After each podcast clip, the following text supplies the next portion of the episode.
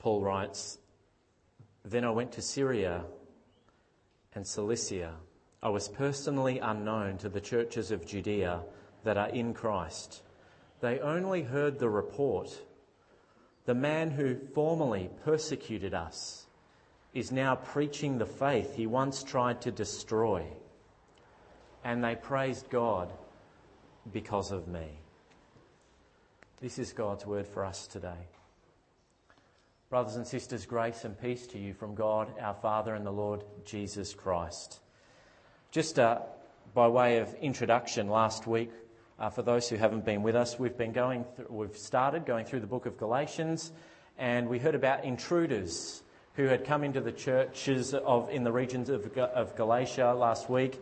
They were preaching Jesus plus circumcision, Jesus plus keeping food laws, Jesus plus keeping all the laws of Moses was the way to salvation. And what we talked about was Jesus plus anything else actually equals no gospel at all. It's Jesus Christ alone. And Paul explodes in this letter saying that you add anything to Jesus, you've got nothing. What you have is the rod of slavery across your back that will push you and push you to the point of despair and legalism, Pharisaism, uh, religion, instead of resting in Jesus Christ and in His grace. And so this morning, uh, Paul moves on, but he's still setting up for what's to come, and uh, that's where we find him today. I just want to ask a quick question. If you know, uh, you, do you know if you're a pointer or a painter? You heard of pointers and painters? Yeah? Who's a pointer? Mel Beck? You're all painters. You all like to paint a big picture, do you? Is that what you like to do? What am I, hun? I like to think that I'm a pointer. Am I a pointer? No, I'm really not a pointer. I'm a painter as well. Pointers get very frustrated with painters, don't they? And vice versa as well. It actually works. And it feels today like Paul is actually painting a massive portrait in Galatians 1. A lot of painting. He's still talking about the gospel not being of human origin, but uh, but actually a divine revelation. And we might have expected actually that he made his point uh, at the beginning in Galatians 1 1 to 5 last week, but he's still going. He's still talking about this. Paul's not necessarily a painter, he just has a very, very, very big point to make. And that's where we're going today is we think and talk about divine intervention in our lives. And not only divine intervention in our lives, but in the lives of the people that we know and love as well. Uh, and so, as you look at these pictures, I just want you to think um, they are not the same thing. They are two very different things. Okay, you have the gospel on one side and you have changing behaviour on the other. Um, and that flows out of a true and a false gospel. There are lots of opinions here about the Bible today. There are lots of opinions outside about what the Bible is, and there will be in this room as we gather lots of opinions about what the Bible actually is. And you might think it's pointless to engage in a conversation about where the Bible comes from, but it actually becomes critical. It becomes critical. What would it mean if the gospel was a human construct? What would it mean if the gospel was a human construct? Merely human ideas. What were the Galatians thinking when the intruders who had, infiltrated these churches made out that Paul was not a real apostle, that he hardly even knew the other apostles, and that he'd messed up the preaching of the word and had given them Paul's version of the gospel, a human version with all that grace and righteousness flowing from faith stuff, um, and not the real thing which the intruders claimed to have, which was a message of Jesus plus all their laws and regulations and directions. Who actually had the human uh, gospel, the human origin gospel? It was actually the intruders. It wasn't Paul at all. It's actually upside down. But what would it look like if the gospel was simply a purely human construct? Will you imagine someone walks into Trinity Lutheran Church today? And you imagine they walk in here and they're completely depressed and downcast. And you imagine that they're, they're broken. They've got a really bad conscience. They've had an affair. Their partner is gone. They've got nothing. They're at the lowest of low points. And now what we do is we give them the gospel according to the intruders. And we say, wow, that's awful. You've really broken all of God's laws. You're, in fact, you're a terrible person. But God is loving, so how are you going to make amends and earn back God's grace and favour in your life? And they say, What can I do? I can't do anything. I'm completely lost. I'm, I'm, I'm down and out. I need help. Well, we say, Here's the good news don't do it again. And if you work really, really hard for the rest of your life, obey God and do what He tells you, then you can make things right. But you have to make some positive changes in your life. You have to change your behaviour. You have to turn over a new leaf and start again. And unfortunately, as I thought about this, it became obvious that often in our relationships, that's how we treat each other. We don't proclaim very much grace to one another, but we talk to people as if you have to earn my love, you have to earn my favour, you have to earn from me, you have to prove something to me in order for me to actually love you. Is that the gospel? Yes or no? It is not the gospel. Is it even possible? Seriously, that person who walks into Trinity Church or any other church walks out, they haven't heard the gospel at all. They've heard that the way to redeem yourself, as if that was even possible, is, is that you turn over a new leaf. You just change your behavior. You just try harder, make some adjustments, tweak your life, swallow some chicken soup and, and try hard to stay on the right path. Law law, law, law. Law is law is law. You might as well say, you know what, you're done. Give up now. You're never going to live up to that. You're never going to achieve the standards. And that's often how we treat each other. We set people up for failure because we say, you have to work really hard, you have to earn my respect, you have to earn all this, and they never can because we're simultaneously, friends, saints and sinners. We never actually live up to that. This is a false gospel that's saying that you have it in you to turn over a new leaf, turn over a new leaf and live a life that's pleasing to God. In other words, to put it biblically, it says that the old Adam, the old sinful nature, the old way of thinking, which we and Paul calls the flesh, even though it is completely hostile to God, is capable of making things right with God. How can your sinful nature that causes you to be as dead as the butterfly in that box on the altar, dead, dead, dead, no life in you, how can that nature, by a few attitude adjustments, turning over a new leaf, and even with a few or a thousand new rules and laws to follow to keep it in check, how can it become pleasing to God and be, be saved? It can't. It's a lie. It's a false gospel. You and I don't need to turn over a new leaf. We actually need divine intervention in our lives. We need divine intervention, not the kind of divine intervention that wins state of origin games, not the kind of divine intervention that Aussies joke about. Oh, I need a miracle now. Going to need a miracle. We're stuffed. Going to need God to actually jump in here and do something. We need real God with us and for us, divine intervention. Intervention that goes beyond trying to tweak our behaviour or piety, but intervention that brings about newness of life through real gospel truth, not just metaphorically, not just as an analogy, as some spiritual analogy, but real up close and personal divine intervention, God coming to you in your life. And this kind of intervention is confronting. Because our sinful nature thinks that, our flesh thinks that it can actually make things right without any help. Thank you very much. I'm okay. But real divine intervention is life changing and it needs to be. It needs to be life changing. That's what Paul is referring to today. He's saying, Do you folk remember who I was? Do you remember me? Do you, do you remember who I used to be? I mean, just take a look at my life. It's completely changed direction. How does that even happen? If living by the rules was what, what it takes for me to be right with God, why did I give that up?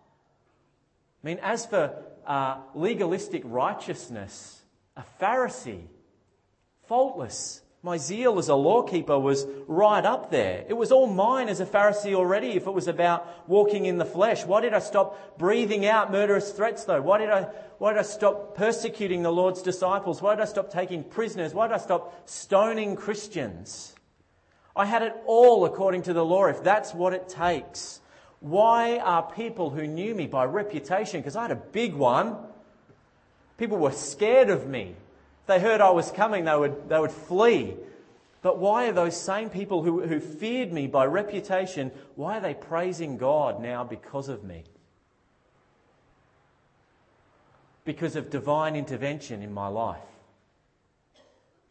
Remember Ananias?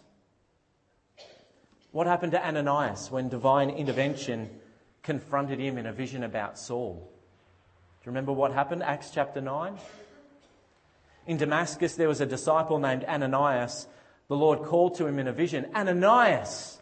Yes, Lord, he answered. All going really, really well so far. God is speaking to me. Yes, Lord, here I am.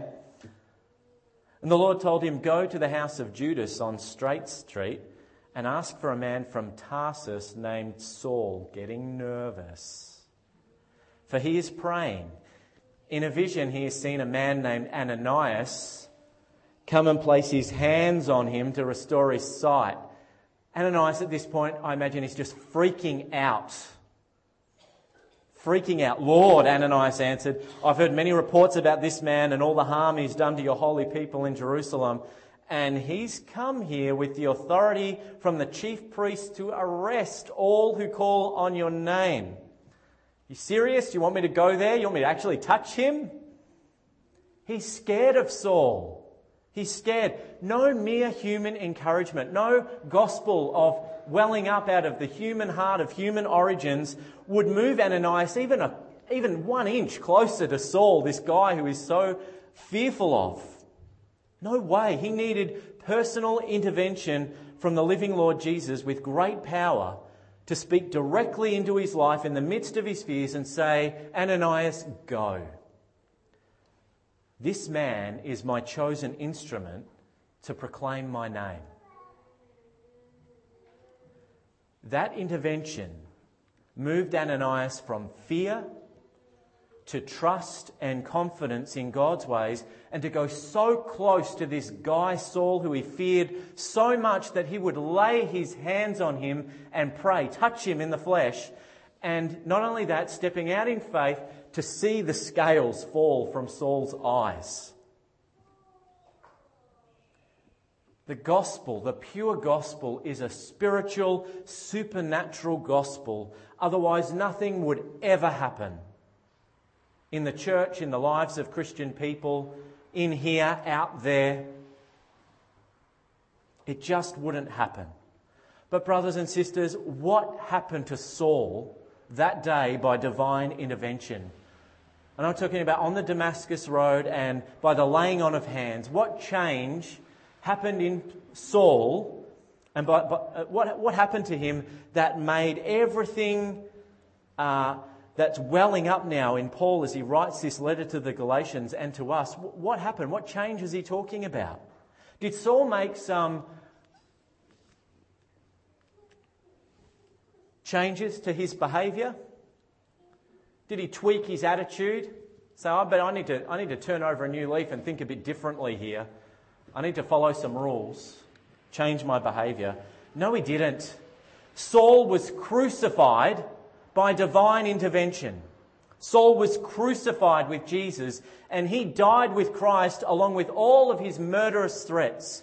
Saul died with all his threats and stonings and life according to a rule book. It was all crucified and put to death through the cross in Jesus' body. Saul was crucified and Saul was never to rise again. Saul was never to come back to life. He's dead. But by the power of the Spirit, a new man arose that day. A new man, a new creation, given a new name, which is not Saul, but Paul. Saul is crucified, dead. Paul is the new creation. The flesh is evil. It will not be raised on the last day to eternal life. It will not inherit that. The flesh cannot change its ways. It will always be opposed to God. And so God, in His infinite wisdom, makes everything new. Anyone who is in Christ Jesus is a new creation, for the old has gone and the new has come. For all of you who believe and are baptized into Christ Jesus, this is the power of God at work in your life. For all who call on the name will be saved. The old is crucified with Christ on the, on the cross, the old you, and the new comes to life. And so if you've ever wondered why you experience such a spiritual battle going on in your members, in your flesh, in your body, internally, in your mind, thinking, conflict, contention, what do I do? If you've ever had that, and I believe that probably every Christian does, that old sinful nature that has been crucified with Christ, which has been destroyed it also remains until the completeness and fullness of time when Jesus Christ returns. It's dead, it's defeated.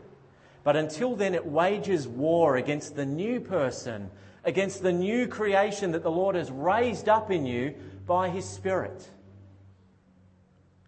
This is the power of the pure gospel of Jesus Christ. This is what Paul is testifying to today. If his gospel was rooted in human ideas, it would not contain any power. It would not bring new life. It would not bring renewed hope.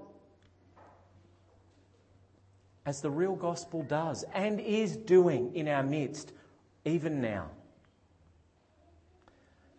And this is the gospel, friends, that the Lord is pursuing you with today.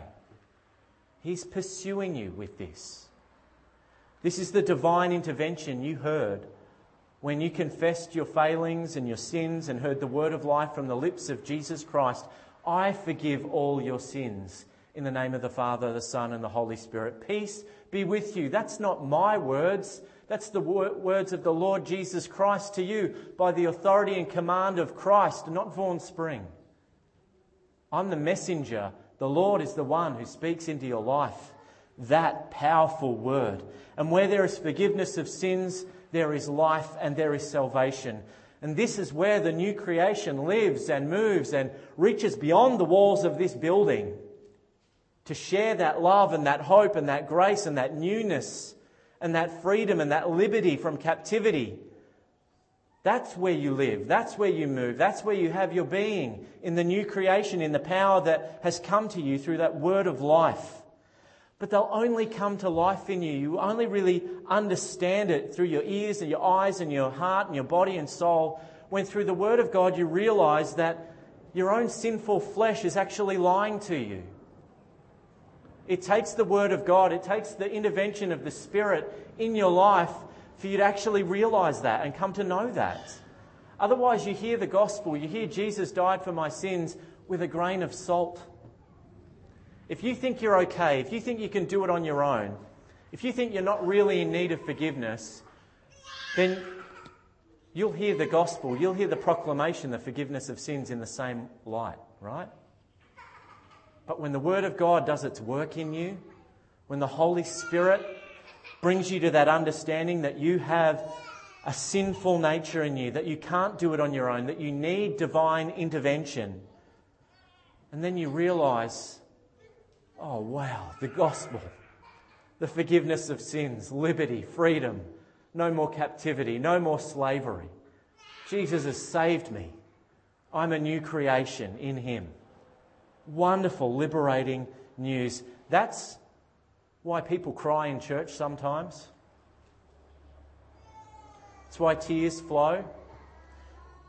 And it's just a sign that a sinner has heard the sweet sound of Jesus' voice proclaiming that freedom and that release from captivity into their heart through the gospel. And that realization, friends, happens in God's time. Paul said today in verse 15, But when God, who set me apart from my mother's womb and called me by his grace, was pleased to reveal his son in me. But when God was pleased to reveal his son in me. Maybe that time is now for you. I don't know. Maybe that time is now for you because God has ordained by His Spirit that you would see Him for who He truly is, that you would see the cross of Jesus Christ for what it truly means for you in your heart, in your life. Maybe you're seeing for the first time your own sinful nature as it truly is. Or maybe, like Ananias, God is intervening in your life to bring comfort and relief and rest rest from fear, and leading you to a new place, stepping out in faith together with Him. Either way, the Lord is present with you. The Lord is with you. I don't know all the challenges that you're facing. I don't know all the things that are going on in your life. Man looks at outward appearances, but God examines our hearts. God does know. He sees you as you really are. And the Lord is intervening for you. The Lord is intervening for the people you long for and the people you're praying for and the people you're serving, the people you're sharing your faith with. He is intervening, all in His time, and always, always through the true gospel of Jesus Christ crucified and risen. There is no other way. And so today, if you're here and you are in need of your Heavenly Father's divine intervention, if you have need, call out to Him in prayer. Ask someone to pray for you. The Lord is near, and He always hears the cries of His children and he is at work, drawing all people to himself through his Son, Jesus.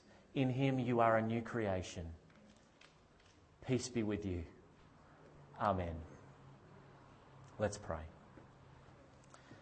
Heavenly Father, we thank you for your divine intervention into human history, where you sent your only Son to be born and to take on human flesh and to crucify it on the cross and to bear all the sin and hatred and lust and pain that we carry around with us, all on his body in the cross. And that you rose again by your power. We pray, Father, that that power would be at work in our lives, that you would be intervening for us with your word of release with your word of rest and comfort for the tired and weary. We pray that you would fill each, each of us with your Holy Spirit and call us where you're calling us and leading us to go, all in your time. And Father, where we're worried about certain people or we're serving and not seeing things happen in the way that we would want it to see, help us to rest in you and to trust and to know that it's all when you work, when you move in your timing, according to your good will and pleasure. But you are never sleeping. You don't slumber or sleep, but you're always with your people and you're always with us. Fill us, we pray, in Jesus' name. Amen. And may the peace of God, which surpasses all human understanding, guard your hearts and keep them safe in Christ Jesus, our Lord and our Saviour. Amen.